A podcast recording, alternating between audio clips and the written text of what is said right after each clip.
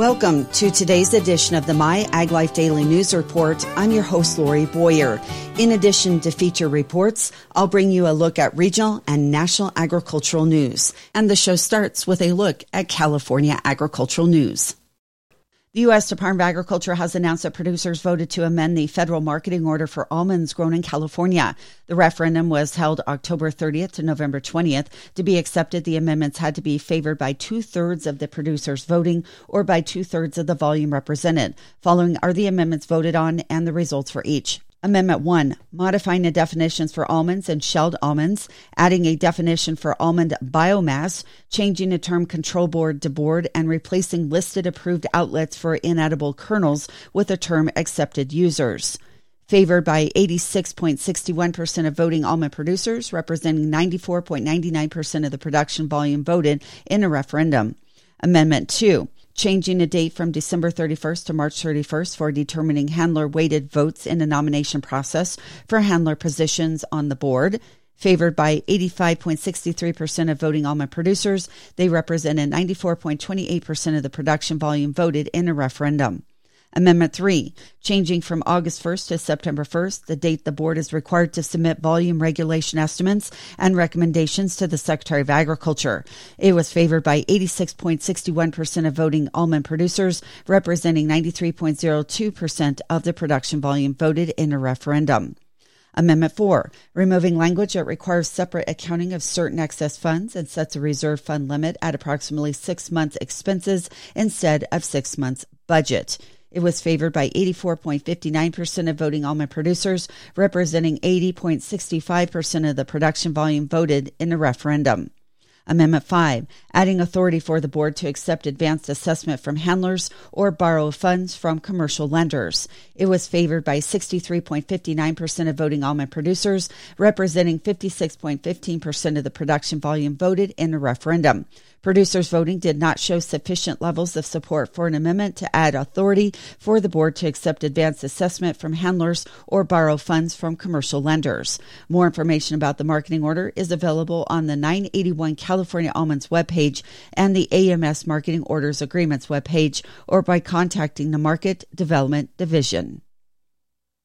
Recently, about 1,400 third graders from South Monterey County schools attended the 2024 South County Farm Day to learn about agriculture and experience animals firsthand. The annual enrichment program, sponsored by Monterey County Agricultural Education, gives an opportunity for youth to become familiar with food production and farming. The January 25th event was held at the Salinas Valley Fairgrounds in King City. Among this year's South County Farm Day participants were deputies from the Monterey County Sheriff's Mounted Unit who shared with students about their role in helping keep the community safe in rural areas while on horseback. Other Farm Day participants included Monterey County Agricultural and Rural Life Museum, Monterey County Farm Bureau, and many local ag businesses.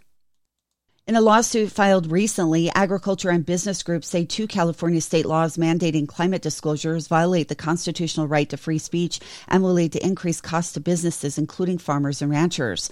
California Democratic Governor Gavin Newsom in October signed into law Senate Bills 253 and 261, which compels thousands of businesses across the country and the world doing business in California to publicly state their opinions regarding the risks associated with climate change, to post those opinions on their website and to disclose businesses' greenhouse gas emissions.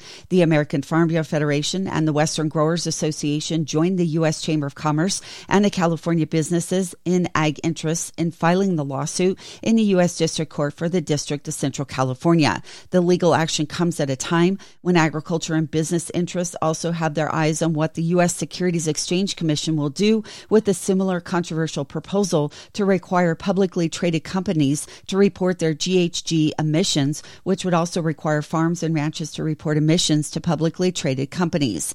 The SEC is expected to decide on the future of the proposal this spring, as it has been delayed several times already. In the lawsuit filed, the farm groups outline how the new California laws will affect farms and ranches. Both laws unconstitutionally compel speech in violation of the First Amendment and seek to regulate an area that is outside California's jurisdiction and subject to exclusive federal control by virtue of the Clean Air Act and the federalism principles embodied in the federal constitution. That, according to the lawsuit filed against the California Air Resources Board.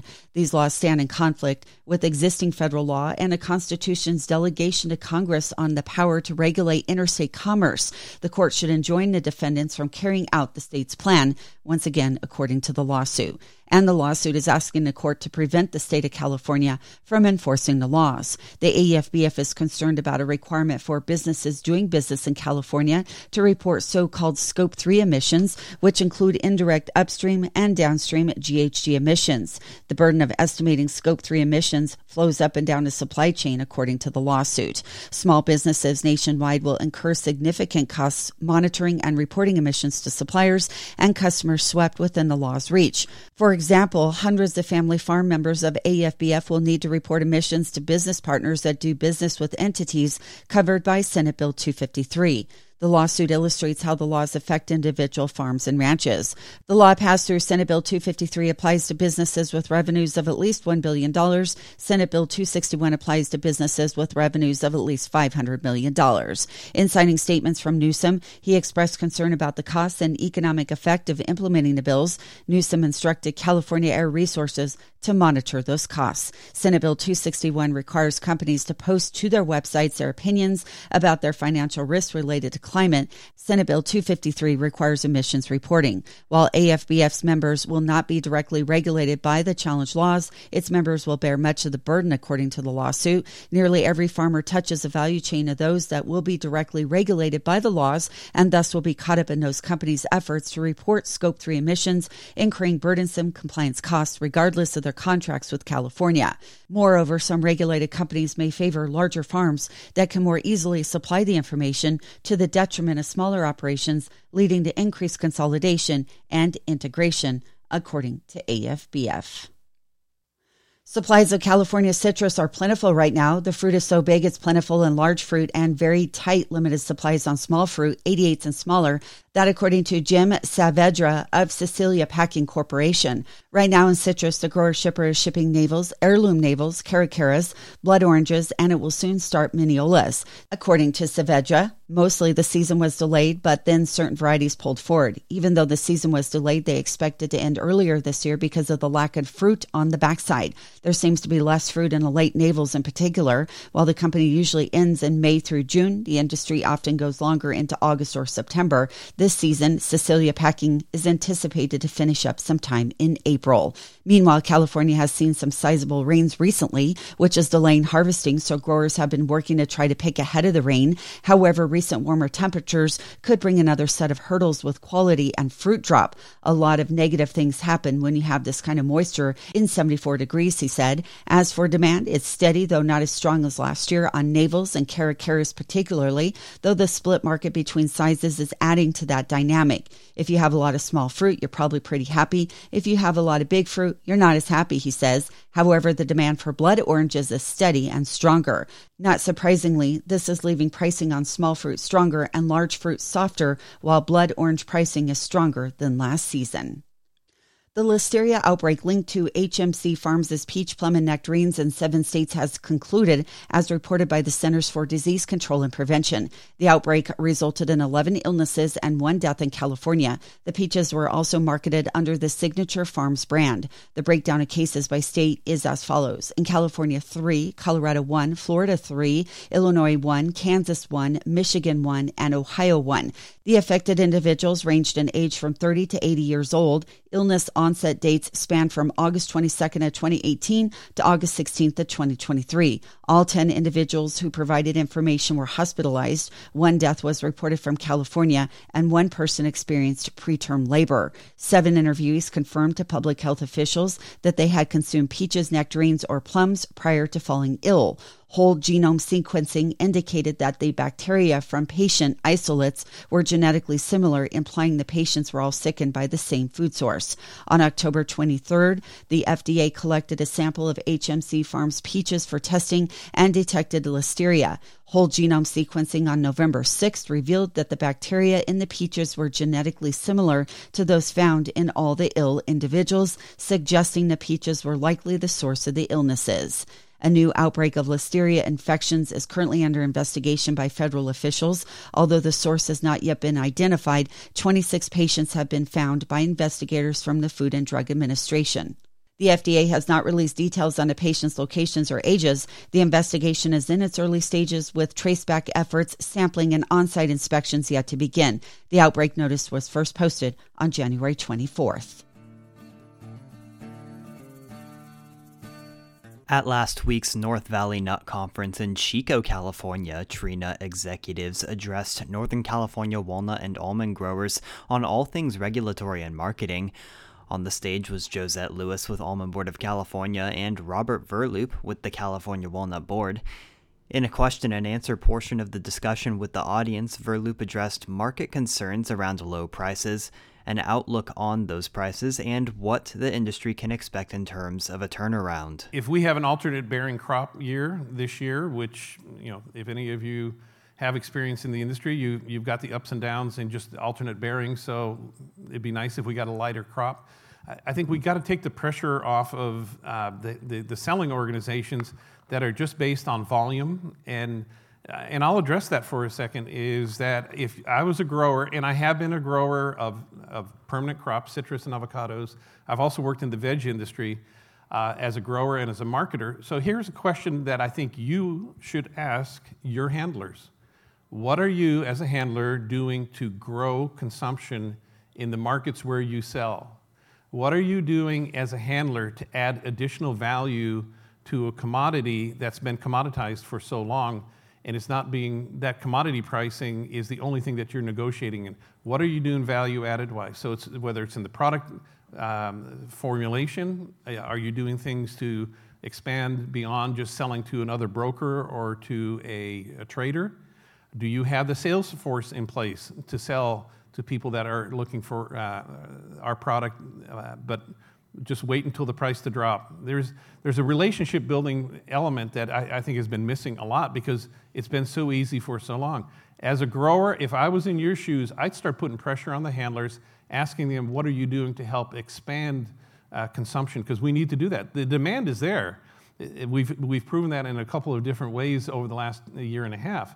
The, the problem is, is that if the only thing you can negotiate on is price, guess who has the upper hand? And that's the buyers. And so I, I think we need to improve the quality of our selling uh, process. It's hard to hear that. The handlers don't like hearing it, but we need to have that discussion. And so we're, we're doing that uh, wholeheartedly.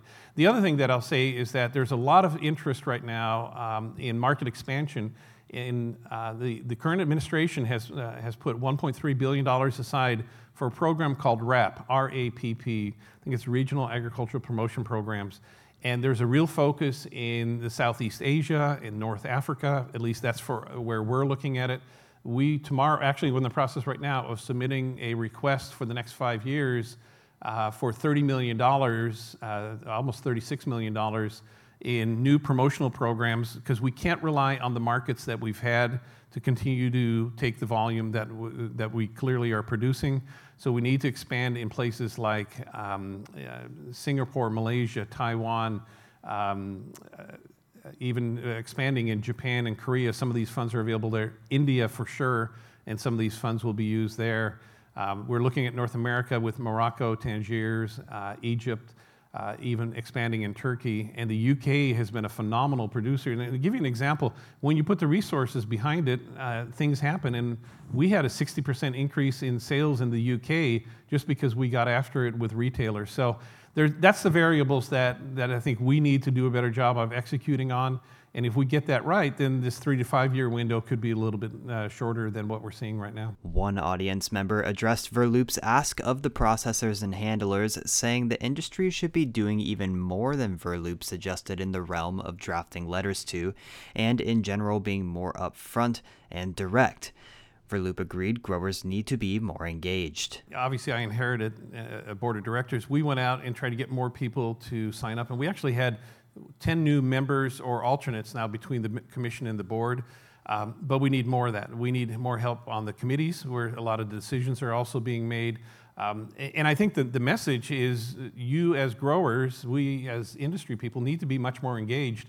And there was a, a slide recently that I saw at, at an uh, industry presentation that I think captures it all. We have to shift our mindset from being suppliers, whether it's growers to handlers and handlers to the industry, to the buying community, to being partnerships. And I think uh, you know uh, whether it's a letter or sit down and have a heart to heart with handlers is figure out how you can be in partnership with them and hold them accountable to doing the best possible job for you. And the answer can't be, well, that's the market, right? It's, it's, it's much more complicated than that. And I'm more than happy to talk to anybody if you want you know, inside information. But the other part we're doing is we're taking the same message to handlers. We're putting together what's called a Handler University. I think uh, you guys actually have done that also, where we're starting to talk more about all the research that we're finding and where the opportunities are. Because if all you do is sell to a broker or a trader and that's your universe, then you're not looking at what's happening around. And so we're trying to bring that message along well. So match your, your questions around expanding sales at retail, expanding it in food service and food manufacturing. Um, and, and, take a look what's happening around us because there's a lot of other people that are doing it very successfully. Another question came up about the retail issue with walnuts and other tree nuts, noting part of the issue is retailers don't pass on producer pricing back to the processors and handlers. When retailers don't adjust for lower producer pricing, the industry doesn't benefit as it should from any increase in demand that is generated. Putting the pressure on retailers to adjust their margins will be key to this issue moving forward. That in itself is like a two-hour discussion. Is how do you get retailers to change their their promotional practices? One of them is you got to start calling on the retailer. As a seller, and I've done this. I, started my career in, in merchandising and marketing with retailers. You start getting into their office. You sit across from the buyers, and you start explaining them what your product is, how they will have an opportunity to make money on it, because the high margins actually doesn't create more funds for them it, it just means that they can show a gross margin number on a smaller volume. And, and if you start to understand how retailers sell and how their budgets work and how their bonuses work, then you start to understand how to start marketing and promoting to them. One of the things that there's a, a, process called category management where we become the experts in our category, walnuts, and we actually develop a, a sales plan for a retailer. Costco, Walmart, they're exceptional in doing those things because they understand what their consumers want. They understand the price points that are needed to be able to move more product. And here's the thing is that, and I, I know the almond industry has the same thing. When almonds or walnuts are in the market basket, what's the value of that market basket back to the retailer? And it's a whole lot more than other items that are out of the store. So we need to take control of our own destiny and start promoting because you can't let these nut repackers run the category. And that's what happens. Any of you shop at Raley's, that's my biggest frustration point. You know, you're getting less than you know 50 cents a pound in Raley's is consistently $9 a pound in a, in a generic white clamshell, and the product sits there for six months. It turns rancid, it's an ugly color, it doesn't promote. We need to start taking control. And the, way I used to do it with retailers is said, uh, it was an avocado example. I said, we grew that avocado. You're leasing it as a retailer. It's ultimately my avocado until it gets to the consumer. And we've got to think all the way through to the consumer and how do we streamline it. And getting more promotions, getting more footprints in, in retail, as she was saying, uh, is important. Guess what? It doesn't happen by itself. It doesn't happen to get things on the menu at re- in food service by itself. Jim Beam uh, what is it, whiskey ribs at Applebee's. That didn't happen because the chef you know, was drinking whiskey one day or bourbon. Uh, that's because Jim Beam went in there and promoted it and convinced them that that was important to do. And so, my challenge to the handler industry in total, because there's some of them that are doing it quite well, is how to un- understand how to sell to retail. Uh, and and, and the, the term that I use, sell through retail, not to retail and, and figure out how do we get you know, more walnuts in more uh, consumers' hands uh, more frequently at a higher price. It's that simple. You're listening to My Ag Life. I'm Taylor Chalstrom. Sponsored by the California Walnut Board and Commission, supporting the industry with on farm innovation through production research, advocacy for government programs, and driving consumer demand. Doing more together. USDA Secretary of Agriculture Tom Vilsack weighed in on nourishment's role in healthy outcomes as part of a panel during the Department of Health and Human Services Food and Medicine Summit. USA Ag News reporter Rod Bain has the story. Food is medicine. The theme of a Health and Human Services Summit Wednesday. Among the subtopics discussed, the power and importance of nourishment. At USDA, we're making a concerted effort to be sensitive to a variety of points of view when it comes to food. That's why the nutrition programs that we operate are really focused on trying to create healthier choices, trying to create those young children having that first opportunity to experience fruits and vegetables and healthy foods. Agriculture Secretary Tom Vilsack among the panelists covering this subject at the event. We're also, I think, sensitive to the need for us to adjust our programs so that they are culturally sensitive, that there are different needs and different diets and different food needs as a result. The Secretary adds the focus of food as medicine also provides an opportunity to shift the focus of ag production from quantity to diversity. That recognizes that so many small and mid sized producers need different sources of income and different streams of income in order to survive, in order to thrive. I'm Rod Bain reporting for the U.S. Department of Agriculture in Washington, D.C. The Land Report research team issued a report detailing who are America's largest landowners. The Land Report 100 shows that as of 2021, America's largest landowner is named Red Emmerson. He and his family own just over 2.4 million acres in California, Oregon, and Washington through their timber products company, which is called Sierra Pacific Industries. On the markets today, traders will pay close attention to American weather and news from the Middle East. With Congress back in session, many are waiting patiently to see if or what gets done with regards to a new farm bill that was given an extension in the last session. Tyson Redpath, principal with the Russell Group, says it won't be easy, but it is doable. The biggest encumbrance right now are really two things. One, the math of the House of Representatives. With the retirement of Bill Johnson from Ohio, the House majority could potentially be down to 219 seats to have the majority, you need 218 seats. Right. So you you have a margin of one. And then the other complicating factors is, is quite frankly, you know, the committees just haven't moved. The agriculture committees have not moved a bill. And, you know, I guess for what it's worth, I would encourage the committees to begin their work. With the slimmest Republican majority on both sides playing politics, there is still a right way of doing things. Farm bills have lived and survived the test of time because they've included the minority. They've been bipartisan and they've gone through a regular order committee process. I'd encourage the leadership of both committees to let's get that started again. And the Farm Bill, Redpath says, will not be cheap. That too, I think, could be equal in its compound problem of why we haven't seen a farm bill yet. Yeah, I mean, the last Congressional Budget Office score pegged this farm bill, just a continuation of the existing farm bill, at $1.5 trillion over 10 years. So it is our history's first, our nation's first trillion dollar farm bill. But in the end, Redpath says he has faith. Do not let perfect be the evil of the good. The committee process is there. It's there for a reason. It's there to consider, vet, debate, tweak. That's how farm bills get done. I still remain hopeful and, and still believe this grand experiment that is the United States and the United States Congress is the best in the world. Redpath is hopeful that we see an example of the legislative process done the right way in regular order. When pesticide residues are found on foods, they are nearly always at levels below the tolerance or maximum amount of a pesticide allowed to remain in or on a food, which is set by the U.S. Environmental Protection Agency.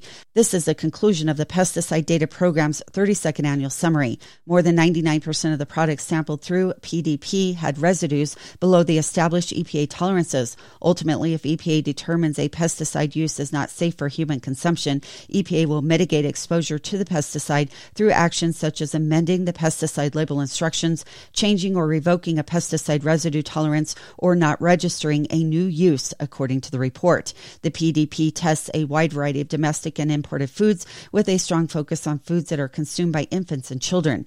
EPA relies on PDP data to conduct dietary risk assessments and to review the maximum amount of a pesticide allowed to remain in or on a food. USDA uses the data to better understand the relationship of pesticide residues with agricultural practices and to implement USDA's integrated pest management objectives. USDA also works with U.S. growers to improve agricultural practices and to facilitate the adoption of integrated pest management techniques, including judicious use of pesticides through the food supply chain. For commodities like grapes and watermelon, available from both domestic and imported sources, the residue profiles vary significantly. The comparison of selected residues in imported versus domestic grapes and tomatoes, where residues are present in over 5% of total samples, shows distinct differences. Despite differences in residue profiles, all pesticides detected in both domestic and imported commodities were within established tolerances in the United States. The variations in residue findings are attributed to differences in pressures, registered pesticides, and crop production practices between countries. The report emphasizes that although differences exist, the vast majority of domestic and imported samples did not exceed EPA established tolerances. JCS Marketing is your number one way to connect with the ag industry. Through print magazines, digital media, podcast, and live and virtual events, JCS Marketing has the reach to inform, educate, and influence growers in the western United States. Everywhere you go, you see West Coast Nut Magazine on every one of my customers' tables. So that tells you everything. That's that it's there, so they're reading it. Our My Ag Life platform includes podcast interviews and digital articles for busy professionals on the go. Our live events, continuing education webinars, and virtual conferences help growers connect with leading researchers and industry leaders. Let JCS Marketing help you connect. That will wrap up today's show. You've been listening to the My Ag Life Daily News Report. I'm Lori Boyer. From all of us here at the JCS Marketing Team, thank you for listening.